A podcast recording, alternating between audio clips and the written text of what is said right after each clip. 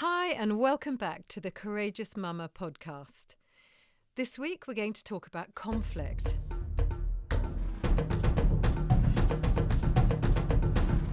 I could fix this short term by just getting loud, shouting, or separating them, but I want to invest in the long term. In real time, we're in week three of the lockdown, and it may be that all of your children are getting on harmoniously well. I hope it is. But it could be that occasionally you're experiencing some sibling clashes. Our kids were reminiscing last night about some of our epic failures. They remembered one particular occasion where one of the children had lost a pair of blue headphones and was quite sure that the older brother had them by his bed. So he came down early one morning and complained about this to his dad. So my husband went upstairs to the bedroom of the big brother, where sure enough there was a set of blue headphones by the bed, told him that he shouldn't take things that don't belong to him, and returned them to the little brother. The little brother said, Oh no, those aren't my headphones, Dad. And then shortly after, he found his own blue headphones down the side of his own bed. Epic fail. But that was all we knew back then, just to jump in, to solve, to resolve. So it was issues like these that sent us off in search of tools that could build relationship and connection, even in moments of conflict. Because we knew that there just had to be better ways than jumping in, sorting out the problem, or separating the children, returning the offending items and declaring it's all over. Because it isn't. Nobody's really made any peace. Relationship hasn't been restored. Nothing's been learned to help them with conflict going forward it's all just been controlled. At the end of his life, Napoleon was recorded to have said, I have built a kingdom on force, and it has melted away. Force works in the moment, control works in the moment, but it doesn't build relationship. What could we give our children through moments of conflict that would build relationship and last them a lifetime? One thing I'd want to say is to not always avoid conflict. Conflict can have some good. When ours were small, we had two that got on harmoniously well and two that were just at each other's throats the whole time. And I remember a friend saying to me one day that it can often be the case that children who fight together when they're younger go on to have great relationships when they're older. And as I look back across the years at the different families that ours grew up alongside, it has borne out to be true. Many of those who fought together like cats and dogs as little ones have gone on to have good, strong friendships with each other now that they're older. Conflict is a relationship trying to happen. Conflict is growth trying to happen. And as well meaning as we are when we weigh in, separate, or resolve the issue, what we're actually doing is stunting that growth. We're not making peace, we're faking peace. The kids haven't come to a place of understanding. It's finished because we said so. That's control. And that can leave them with an unresolved issue. Build up too many of those, and you get frustrated children, and in turn, possibly quite angry children, who may over time become angry adults. So you may well be thinking after that that I'm almost pro arguing. Well, I'm not, but I am in favour of growth. And it's very difficult for growth to happen if we never get any practice. Our children are not going to learn conflict resolution if they're never allowed to have any conflict. So, as you may know, the goal of the podcast is connection.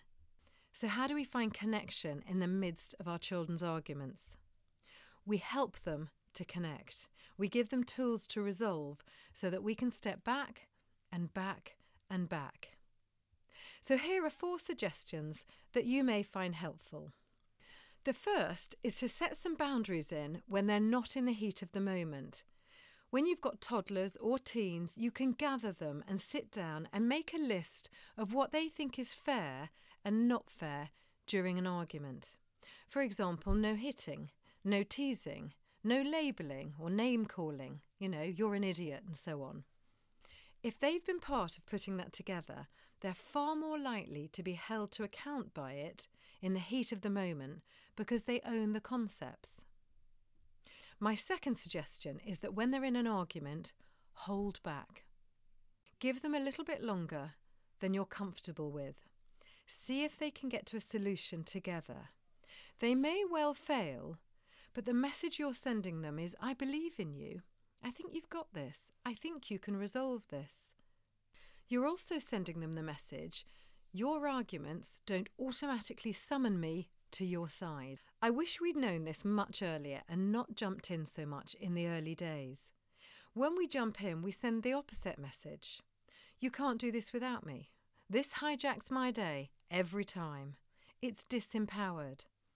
So stretch the timing on each occasion so they begin to learn that an argument doesn't magic you to their sides. My third suggestion is empathy. It's highly likely that even when they do try and solve themselves, that they'll fail and one of them will come to you or both of them will come to you and complain or ask for help. And tempting responses can be things like, Well, I'm not surprised it ended up like that, or I could see that one coming, or perhaps you've got a note of instruction in there as well. Well, you shouldn't have called him such and such. You should have shared your dot dot dot with her. But here's the rub. Every interaction we have with our children builds up a story for them. It builds up a picture of whether they can trust us with their heart. If you want your children to share their troubles with you, both now and as they get older, when they come home from school, when they come home from being with friends, when they're older, when they're adults, they need to feel that you're safe. They can trust you with their heart. So, as hard as it is to practice this when they're complaining about each other, it will cost you nothing to change your narrative to words of empathy. Make it your practice, hardwire it so it becomes your automatic response. So they hear things like this from us I'm so sorry you're upset. That must feel really unfair. I'm sorry you got hurt. They're counterintuitive responses, aren't they? I know that. But in time, they will become natural responses. It means we're not taking sides. It means we're not making judgments. It means simply acknowledging that they've been aggrieved. That makes us safe. Yes, it's more time consuming than swooping in and sorting it all out, but connection is time consuming, and we reap what we sow. So let's sow understanding and we'll reap connection. When our children, or anyone in fact, is aggrieved, the amygdala, the fight or flight centre in their brain, has been activated. There's a three minute soundbite on my Instagram this week, and that explains the neuroscience of heated moments. So do go and have a listen if you think that might be helpful. But basically, the best way to help them in a heated moment, to get them to calm down, is not to tell them to calm down, but to meet their feelings with empathy, to let them know that you accept their feelings. It doesn't mean to say that you're accepting their accusations or siding with their perspective. It just means you accept their feelings. Understanding as a first response will enable them to move forward. And so to point four encourage them to understand each other. The common goal of a dispute is usually to get to a place of agreement, but that's just a red herring. It's not always achievable. Take a look at politics or internet interactions during Brexit. Sometimes we just won't agree, but we can always understand. That's an achievable outcome, not just for our kids in an argument, but for our friends, for our partner, for our colleagues, for all our different life situations, if we make the aim of the interaction to understand each other rather than to agree, we can get to that place by listening to each other. So that's something that you can chat to your children about when you're not in the heat of the moment. Give them words that help them to hear each other. And then, when in the moment you say use your words, they'll know what you're talking about. Teach them to switch from the word you to the word I. The problem with the word you is it's accusatory. And the word I is I feel, I would like, I'm worried that. It moves them away from blaming. And when this is new to them, you will need to come alongside them and encourage them with their new words. And if you do this with the intention that they'll learn to do it for themselves, then you can take a less and lesser role each time. So begin with them expressing how they feel and have them practice listening to each other. They'll quite often learn something that they didn't know. I know that mine did. And then see if either of them have a solution that can work for both of them. And at the end of all of that, instead of making them apologise to each other, ask them if either of them feels that a sorry is a good idea. That way they own their apology. You know that ghastly sorry? It doesn't mean anything, it doesn't heal. But if they choose to make an apology, it heals. It helps them again to move on. And as you practice this, you might not always get the storybook ending. But what they will do is learn to understand each other, and you might be amazed by how many times they do find a way forward once they've listened. And it's worth noting that they might need to postpone the discussion until they both feel calm. And over time, it's helpful if you postpone chatting with them. That way, you continue to send them the message that you can't just have your day hijacked every time they argue. You could say things like, Well, I'm happy to chat this through with you when I finish this, or I'm happy to chat this through with you after lunch or after tea, and so on. And then, of course, in that scenario, if there is a specific item that they're fighting about, it might be helpful to say, Let's pop that on top of the cupboard until we've had our chat, shall we? And actually, that in itself might prompt them to resolve. There was a season when our children were growing up when we'd learned these tools, when we really invested in helping them to understand each other, and it has borne fruit. But it was time consuming. Actually, it was even tedious at times, but there were notable results. They started to prefer to resolve without us. And I will never forget the day when, in their teens, the two that used to have the most arguments together headed off out the door. And I said, Where are you going? And they said, Oh, we both need to just go and sit down and listen to each other. Literally, you could have knocked me down with a feather. We were reaping what we'd sown.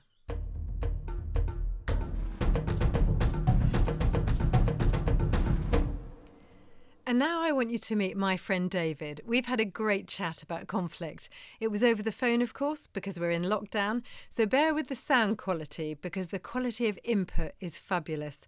I asked him, Do you hate conflict in family life? No. Ah, no, tell me why. It, it's you love it. It's. well, I do. I do. I think it's an opportunity to find out what's important in some in some ways. I, I think I think where there's conflict, there's, there's either some unmet need or, or there's a value that has been that isn't being recognised by, by someone else in the family in conflict. Are those moments of it's when the it's when the stuff underneath shows up. Uh, and so for me, those are the exciting points where I realise, oh, this, there's something we haven't recognised about the way that we are in relationship with each other. And here's an opportunity. If we learn how to do this well, then this can this can form us so, how do you respond when your kids come to you and they're having a fight? Uh, depends how well I'm doing on any particular day. But the but um, I, I, think more recently I've just responded uh, puzzled as to why I'm involved. I, I think that's my uh, honest answer. Uh, there's my eldest is seven, and she's often coming to me slightly upset about what our four-year-old son's up to, you and I, am I'm, I'm generally it's a Ben's done this. I'm like, well, have you talked to him about that? Have you? No. And I, so there's kind of a. I'm like, well, why, I'm just kind of asking why, why am I involved in this? And, and I think there's a bit of a, a, dynamic there that makes me question: Do I need to be involved in this? I'm wanting them to feel equipped and empowered to have a kind of argument themselves yeah. in some ways. Yeah. And I think there's something there's something for for those two where they're not feeling powerful enough to handle that, uh, and so they're having to come to someone, to someone else, whether that be a teacher or a, a parent carer, and so I'm just trying to encourage my children, give them the tools in order to well, what, why don't you use use your words and tell Ben how you feel about what he's done. Um, there's still a role for me in that, but it just it's not for me to just adjudicate. So I'm not seeing myself anymore as the judge who's deciding who's right and who's wrong in this. I'm trying to give out tools for them to, to help them to figure it out themselves a bit. And what sort of tools have you given them? a mallet. um, uh, it, but words are an, an important one. It just do, do, does Ben understand what why you're upset, and just asking questions to encourage them to and keep building a connection between them um, from from heading into just uh, emotional heightened uh, reactions. Um, but I think I'm still I'm still learning. I'm still discovering what helps in that moment. Um, but what I've learned is that it's it just adds a cycle of them requiring me all the time if if I if I'm the one that resolves the conflict rather than um, encourages them to communicate well together. And when you say use your words, are there any particular expressions that you've taught them or any particular ways that you've taught them to communicate with each other? Good question. I, I think for me, encouraging them to use their words is, is just saying, rather than just thrashing out at each other physically, find some way of expressing how you feel. So this has frustrated me. I mean, I think some of our kids are a little bit young for that. Um, in terms of just about finding words and understanding how they feel. And also, one of my kids, Ben, is much more able to express himself naturally, whereas Beth takes a little bit of a while to get to it. So um, there's not specific phrases that I've, have given apart from communicating. How do you feel? What, what does Ben need to know about this? And Ben, mm. what do you need to say? Um, and that's culture setting, isn't it, in the home? Yeah, and some of it is. It, it, so there is. So we do encourage each other to say, "Well, look, what do you need to do you need to do about this? What can you do do right about this? What, how can you make this right? And also, what do you need to, to say? There's an obvious sorry. I did, you know, even though this was an accident, even though I didn't, I, am sorry. And and we use the phrase "fresh start." It's it's it's. We think that forgiveness is important, and it, the best way that we've found to help them to understand what that is is that there's a fresh start now. We're, we're, we're kind of working from a blank. Oh, and I've heard so them say not, that. I love that. Yeah, it's not just enough to say sorry because sorry feels like that thing that they say begrudgingly. But yeah. the, the, fresh start is something that okay, there's connection now, and our kids are young enough to to, to do cuddles straight away afterwards, and they start slightly mm. enjoy that, and it ends up in laughter most of the time. So, yeah. um, a rebuilding of the connection is is important. And teaching them their words and you getting less involved, are you seeing some progress? Are you seeing some victories in that area? Uh, I, I think we're in the middle of it now, so I don't I don't want to claim that it's all it's all happening, but it this feels much more um, effective. It feels it mm. feels more more appropriate. It feels empowering to them. Mm. Um, so it's it's uh, uh it's not for me a lazy cheaper way of parenting. For me, it's a long, it's it's investing in the long term rather mm. than just I could fix this short term by just getting loud, shouting, or separating them. Um, but but I want to invest in the long term. Mm. They, they are warming to it uh, in a way that for me is an encouragement that this this is we're in the we're moving in the right direction. Um, oh, Such a great skill to learn, isn't it? When you're so little. Yeah, I'm still learning it. I'm still learning it. I'm still learning it too. Hopefully, we never stop learning. I know I learned tons from the parents that I hang out with. I so enjoyed my conversation with David, and I hope that you did too. Thank you for joining me on this week's podcast. It's been great having you with me. If you want to contact me or give me feedback or share something that's encouraged you, I'm easy to find either at The Courageous Mama on Instagram or by email, madeleinestanny at icloud.com. And if there's something here that you've found helpful, please feel free to pass it on. See you next week.